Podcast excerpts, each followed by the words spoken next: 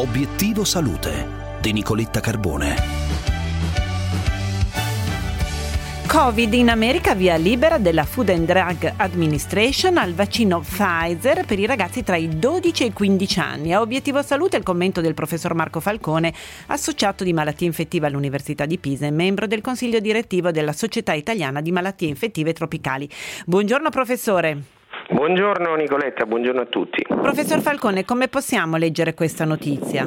Sicuramente è una buona notizia per eh, almeno due ordini di motivi. Uno il discorso c'è l'autorizzazione è indice che i test sugli adolescenti hanno dato esiti favorevoli, quindi si è fatto uno studio, un trial che ha coinvolto anche gli adolescenti e quindi il vaccino è sicuramente efficace, innanzitutto altrimenti non si arriva al rilascio ed è anche, ed è anche sicuro.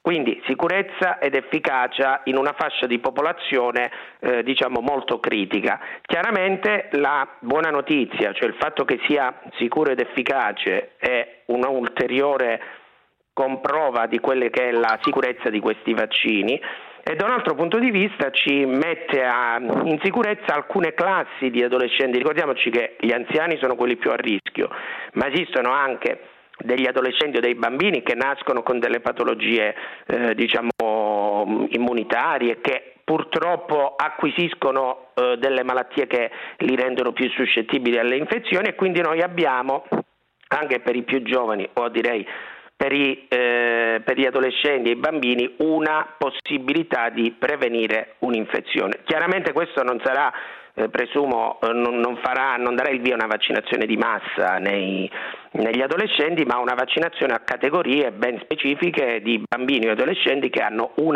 potenziale maggiore rischio nell'acquisire l'infezione Covid-19. Professor Falcone, l'OMS ha cambiato la classificazione della variante indiana che passa da rilevante a pericolosa.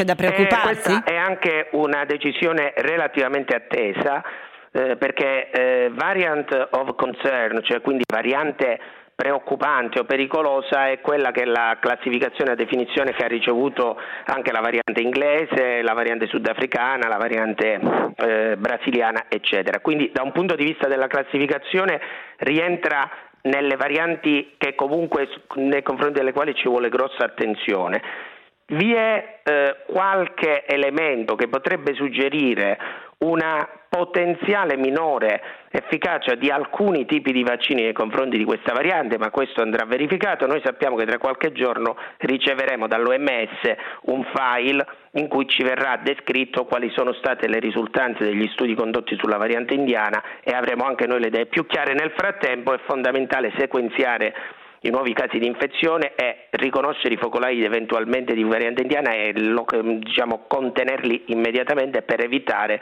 la diffusione di questa variante. Bene, per oggi è tutto. Io come sempre vi aspetto sulla pagina Facebook di Obiettivo Salute. Oggi incontriamo Daniel Lumera, riferimento internazionale sulla meditazione e sulle scienze della qualità della vita. Vi aspetto, parleremo di gentilezza, di ambiente e non solo. Non mancate, buona giornata.